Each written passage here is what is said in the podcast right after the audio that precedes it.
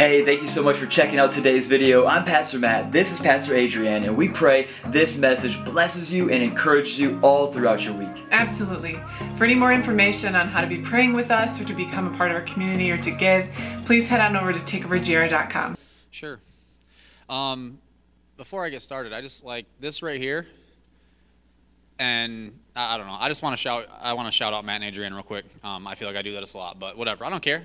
Um, I just want to shout them out real quick because like that right there, he doesn't have to do that. Um, Adrian, when I was standing over here before I came up, she came. She came over and she is just like, "You want me to carry your stand up for you?" And I was like, "No, I, I can carry it up. It's fine." But she's like, "Okay, I just want to serve you, dude." Nobody, people don't do that. I don't know if you guys realize, like, people don't do that, and we have something that's very rare. So, dude, I'm getting, I'm emotional this morning. I don't know what's going on. Nikki didn't even cry, and I'm still like, I'm still about to lose it. So, man, um, yeah, seriously, I know, seriously. Um, worship was great. I mean, how awesome was that? Seriously, uh, yeah, let's give him a shout. Give give God a shout of praise because that's he he is good and he's faithful and um, wow, I'm just blown away this morning already. Um, anyways, I'm going to preach something. I'm not just going to get up here and ramble all morning. So, if you guys are taking notes, um, the title of my message this morning is "Close the Gap." All right, we are in this series called Agreements, and uh, the, the title is "Close the Gap." I'm going to be coming out of Genesis uh, three verses 1 through 13. Um, so, you know, if you're follow, following along in your Bible or, you know, wherever, um, that's where we're coming out of. So, this is um, obviously Genesis is the beginning of the Bible. It tell, tells the creation story. Okay, so this is coming um, out of chapter 3 where Adam and Eve um, been created. They're in the garden, all right, and um, we're just going to start there, okay? So it says, Now the serpent was more crafty than any of the wild animals the Lord God had made.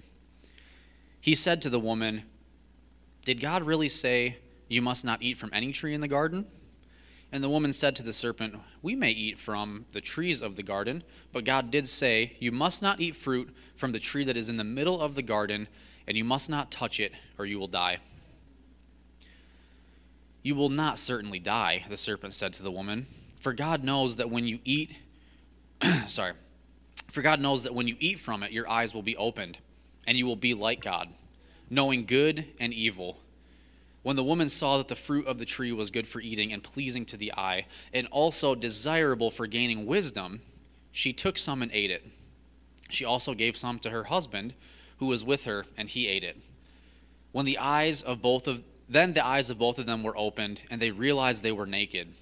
So they sewed fig leaves together and made coverings for themselves.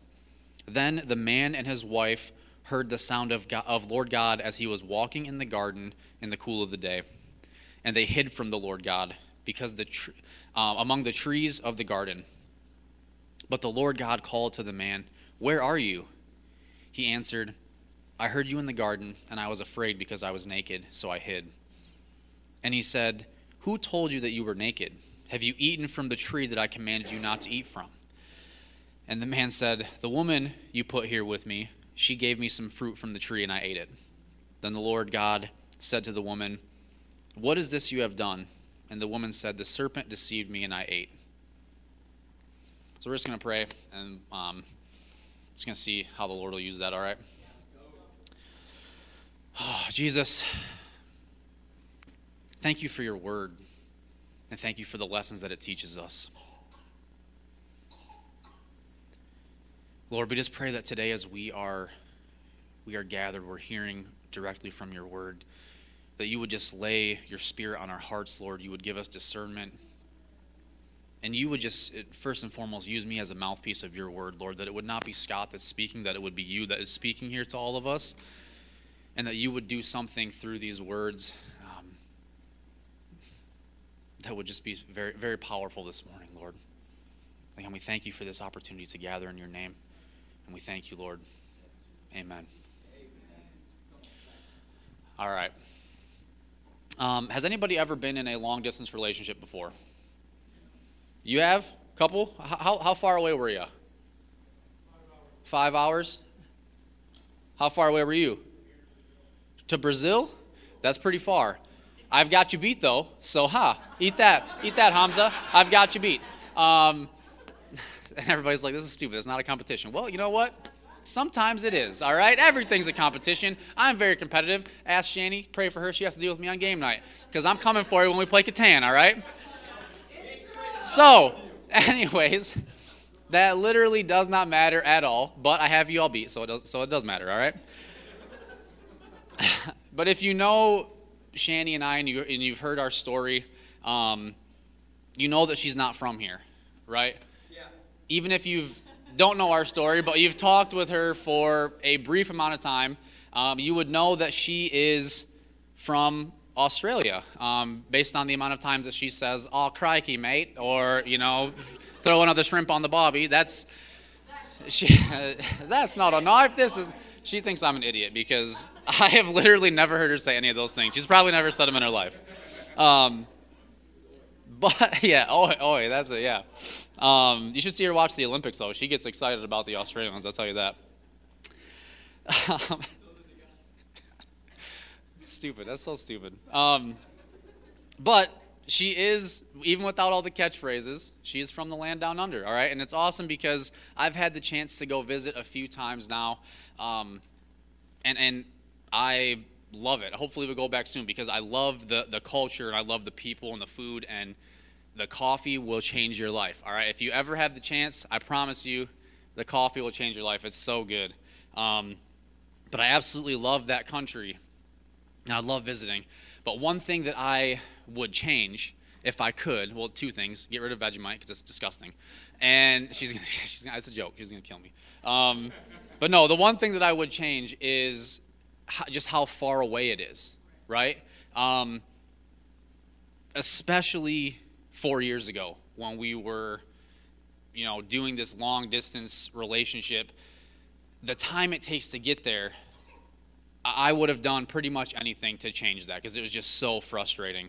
Um, when you don't have your person around all the time, we don't, you know, even with, especially with that type of thing, with the, the time change and everything, where you have, you know, a limited amount of time during the day when you're actually even awake at the same time, it's just tough. It's very hard when there's there's separation and there's distance there. And they say that distance makes the heart grow fonder, uh, but I'm not sure what idiot came up with that because. Um, that's not true. Okay, um, I don't know what he doesn't he doesn't know what he's talking about because how many of you know that distance a lot of times doesn't make the heart grow fonder, but distance will um, actually create doubt and confusion. A lot of times that's what happens. Okay, distance will distort your reality, and distance uh, will will actually get you to believe lies over what you know to be true. Okay. Um, now, obviously, we made it through our long distance dating relationship uh, because my wife is just rock solid and she's awesome. Um, and I give her a lot of credit for that. But even in the strongest relationships like that, uh, when you throw in distance and, and separation, um, they, they kind of begin to fill your head with, with some doubt, right? Um, so this is just me being honest. Is it cool if I'm just vulnerable for a minute with y'all? Yeah. Okay, cool. Um, because there were times when we were dating that I personally did allow thoughts to creep into my head because of that distance, because of how hard it was. Um, like, what if she realizes that she doesn't want to move to America, right? Like, what if she meets some buff Australian dude that's like, hey, Sheila, and he's got his khaki shorts and his work boots on and he's just ripped, and then she's like, hey, I'm not going to America, you know? That, I mean, those thoughts enter in. Or like if she doesn't call me when she said she would, and then I'm like, oh, what did I do? Like, oh crap, like I'm, I'm in trouble now. You know, like that kind of stuff. It's it's stupid, insecure stuff that would just start to creep in sometimes if I allowed it to, to, to make its way in. Um, now, in reality, like I said, she is rock solid. I mean, she is the most rock solid woman I've ever met in my life. Um, that's what I know to be true about Chantel Louise Funky, coolest, coolest maiden name in the game, by the way. Um, but that's what I know to be true about her, right? But with some distance thrown in the mix, um, that really sets the stage for doubt and confusion to enter in. And it gets us to question the things that we are very sure of. Okay, and that relates uh, to Genesis chapter 3 so well uh, because God, He creates Adam and Eve and He gives them free rein over the entire Garden of Eden, right? He, he gives them free rein over everything. Literally, there is one rule you don't eat from that one tree or you die. And that is that's the one rule. Everything else, I mean, other than that, it's it's everything's fair game. You know, he, it, and it's perfect. It's, it's, it's insane. Like it is literally insane. Um, it's all perfect. It's all theirs. They have total access to everything, and they're living this perfect life in this perfect place. And then the serpent enters the story. Okay, Satan shows up, and he starts to throw some lies out to Eve. All right, he starts chirping in her ear. And let's let's be let's be real here, okay? That's not the problem because that's not out of the ordinary for Satan. Right? He comes to steal, kill and destroy everything. So that's not out of the ordinary for him. But the problem here is that Eve gives him her ear. She starts to listen. She allows some distance to grow in her heart between her and God. She allows this gap. And that's when the truth that she knows about God starts to become a little a little cloudy. Okay? Because one of the best pieces of advice that I've ever been given by my amazing pastors is to always remember what you know is true about someone. Okay? Always remember what you know is true about someone. And I remind this to, to guys when I'm I'm doing like you know, helping somebody through a tough time in their relationship or their marriage, I, I, I 99% of the time I will throw this out there is always remember what you know to be true about your spouse okay and it doesn't have to be a spouse it can be a friend a parent a sibling whoever it, it doesn't matter who it is but always remember what you know about that person's heart and what you know to be true about them okay um, you know, when things get heated between you and your spouse, don't automatically assume the worst thing possible because you know who they are. You know their heart for you. They married you for a reason. They love you, right? We, we, because that's such a human thing to do is just to jump to the first conclusion in our mind is like always the worst thing. So we need to be careful of that. You know, I mean, when you feel hurt by a parent or a friend, same thing. Remember what you know to be true about them. Don't let the lies that creep in speak louder than the truth that you know about that person. Okay? When your pastors let you down, when they say something stupid, because we will, because we're, we're human, we make mistakes. We're not Jesus, all right? When your pastors let you down. You know, Matt was supposed to call me back at 3 o'clock, and it's 3.07, and he doesn't care about my problems Nothing, it, he, does, he doesn't care about me at all. Are you remembering what you know to be true about Matt and about his heart? Are you remembering what you know to be true about Adrienne and her heart and how much she cares for you? Or are we allowing some untruths to creep in in those situations when we get frustrated with people for not doing what we expect them to do? Because that's the same thing that is happening with Eve here. Some untruths are creeping in. Some lies are starting to creep in. And I say creep in very intentionally, okay? Because the serpent is crafty. It says he is more crafty than any other wild animal the Lord made. He's good at what he does. And he starts off with something that is just so outrageous that it can't possibly be true, but it gets Eve's ear, okay? He says, Did God really say that you can't eat from any tree in the garden? Did he really say that? Is, that can't be true. And then what, what does Eve do? She gives him her ear. She responds. She's like, What? No, that's not what he said. God said that, you know, we, we can't eat from that one tree over here, but otherwise, like, we can eat from whatever tree we want. That's fine. We just can't eat from that one, or, you know, we'll die. That's fine. That's, you know, that's it. Um, so then after that, the serpent has her ear. He comes back with another lie, but this one's a little more subtle. It's a little more believable. He's like, Die? What? Like, surely you're not going to die if you eat from that tree. God just doesn't want you to be on his level. He just doesn't want you to know what he knows because once you do that, you, you'll be just like God. You'll be a God. You'll know everything. The devil is crafty, man. I'm telling you, he is crafty. He knows humans. He knows that Eve has an ego. He knows that Scott has an ego. He knows that Matt has a little bit of pride, knows that uh, people love to hear good things about themselves. He knows that people love things that, that build us up, that make us feel important, that make us feel good about ourselves. But those things ultimately create that separation from the Lord. So that's exactly what he's doing with Eve here. He touches on her ego, gives her gives her something, you know, this this could be you. You could be godlike.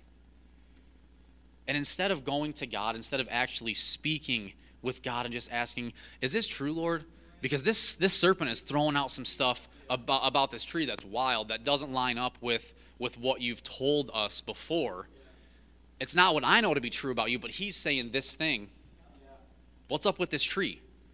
She doesn't do that, okay? Instead of doing that, Eve starts to believe this crafty serpent, and she slowly makes an agreement inside her own heart that God really has been lying to us this whole time because he's trying to hold us back. He doesn't want us to be on his level. She disregards what she knows is true about God and his heart for her, and she eats the fruit from the tree, anyways. And she gives some to, to Adam, um, who, for the record, is standing right there watching her do this, okay? So by no means is this bro innocent, okay? He's not innocent at all, okay? He's standing there, and I just, I just, I imagine Adam just standing there like, I mean, yeah, if you think it's a good idea, go for it. I mean, I'll, t- I'll definitely take a bite. You just take a bite first, and we'll see what happens. Um, if you if you drop dead, then I mean, I, maybe I won't eat it, but I'll, I'll definitely eat it after you're done. Like, just go for it. Like, husbands, that right there is a whole sermon on its own. Okay. Um, first biblical example of just a husband straight up dropping the ball when it comes to leadership. Okay. Um, sorry for okay. That's a si- sorry for the sidebar, but that's lead your spouse well. Okay. Just do that. But back back to it. Back to the story here. Okay. So now they've both eaten from the tree. All right. And it says that their eyes are opened and they realize that they're naked. They, they understand their nakedness now, when before it wasn't an issue. Because the serpent deceived them into thinking that they would be gods themselves. But instead, they went from being perfect and in a perfect place and, and, and sinless, living this perfect life, being in sync with a perfect God, to being stripped of their security and covered in shame. That's what happens there. So much so that when they hear God walking through the garden, they hide themselves because of the amount of shame that they're carrying on them. And every time I read that story, I think, how silly, how foolish like you, th- like okay, see how that works out for you. You're, you think you're gonna hide from God? That's stupid. Like you, like you think that you can hide what you've done from the Lord. But we do the exact same thing all the time and think that we can get away with it all the time. The promises the, that the world feeds, feeds us are deception and lies, and we fall for it constantly. We, we eat the fruit that the world is offering and then we become overwhelmed with guilt and shame. And then we ourselves try to hide from the Lord. But what that does, the only thing that that does is that creates that separation between us. It creates a, larger gap, which, again, in turn, it allows for doubt and confusion to enter in. Okay? I cannot tell you how many times I've heard somebody say, if I was to step foot inside of a church, I'd burst into flames. Have you heard that before? I've heard plenty of people say that because that's the lie that people believe. That what I've done is too much for the Lord to forgive, is too much for Him to overcome. And if I stepped into church, I, I would drop dead because I'm not good enough to be in that spot. It's crazy. Like, we don't want God to see us like that. Guess what? He already sees you. He already knows. He knows everything that you've ever done, everything you ever will do. It doesn't matter. He already knows. But the most amazing part of Jesus, when he went and died on the cross and he rose back to life and he defeated death, sin, hell, the grave, is that he closed that gap for us when he did that. He defeated shame and guilt and nakedness. He defeated it all. He defeated any need for us to hide ourselves from Him ever. And we're in this series, Agreements, and we're talking about the agreements that we as humans make with the world around us or the agreements that we make with our sin. You know, we're, today we're talking about the agreements that Eve made with the serpent. When Jesus went to the cross, he made an agreement. He made the ultimate agreement with us. And let me tell you, that agreement that he made with us is so insanely lopsided. It's unfair. The scales are tilted so far in our favor. No sane business person on earth would ever make that deal to be on his end. Right? No nobody would. Like Donald Trump ain't going to be up here asking about like trying to make a deal for that. No way. Like it's it's just insane. He took the pain and the suffering and the torture and the heartbreak. He took it all, and in return, he gave us freedom and joy and eternal life with him. Like that that's tilted, lopsided if I've ever seen it. And the, and the, the craziest part about it is the only thing that we need to do is that we, just, we need to, to take him at his word, and the deal's already done. We take him at his word, and it's already completed. That deal is sealed. It's literally so simple, but we as humans just love to make things complicated and harder than, than they, need, need to be. Like it's just that's just what humans do. We make everything more difficult. Okay? And like we talked about earlier, we, we allow the sin and the lies to work their way into our lives. And you know, we can easily forget the passion that we felt when we first believed. Like I had that I had that thought as I was prepping, like, man, how awesome is that feeling when you first meet Jesus? Like, how on fire are you? Like, you just, man, like, my God is so awesome. I need to tell everybody. Everybody needs to know. Like, I'll do anything for this guy. Like, this is so sick. He just, he saved me. It's awesome. But then over time, we, we allow our day to day lives and our problems to become a greater focus than Jesus and what he's done for us. The agreement that he made for us, it's just, we allow ourselves to become made greater. So the question I have today is how can we purposefully remember what we know to be true about the Lord? How can we do that? What can we do to ensure that we don't allow ourselves to pull back from God and create that gap on our end? Because let's not get it twisted. He never has created the gap. When, when there's any separation, when we feel like there's separation between us and the Lord, that's us. He's never left us or forsaken us. That's us feeling like we're pulling away. It's always us. So, how, Pastor Scott? How do we close that gap? It's pretty easy. How, Sway? It's pretty easy because He's already closed it for us. There's no, there's no need for us to do anything except take Him at His word. What I want to what I want us to realize today is we can't let our relationship with Jesus be a long distance relationship. Okay? There's a reason why long distance relationships are very hard and a lot of them don't work out is because they are just difficult to communicate. We can't let our relationship with Jesus be a, a long distance relationship. All right? So, the goal in our personal relationship with Jesus should be this to be so in step with the Holy Spirit that it's natural to experience the supernatural. Okay, we should be so in step with the Holy Spirit that it's natural for us to experience supernatural things. Okay? I don't want to feel like it's difficult to talk to my Savior. Uh, what kind of God is that? Our God is not a far off God. He, he's a God of love and relationship, and He wants to be in constant communication with us. All right, so, so in, in that same vein, when we stay prayed up, when we stay in the Word, when we have our spirit built up, it's so much easier to communicate with Him. Stay built up in the Spirit, we will have no doubt as to what the Lord is saying to us. When He speaks to us, we'll know His voice, we'll understand it, and we'll, He'll give us, we call it discernment as to, you know, on the other side of that coin, sometimes we hear things that might not be from the Spirit, they might be from our flesh. He gives us that discernment when we're built up in the Spirit to understand the difference in what He's telling us. All right, that, that's how, right there. And the worship team, you guys can make your way back up here.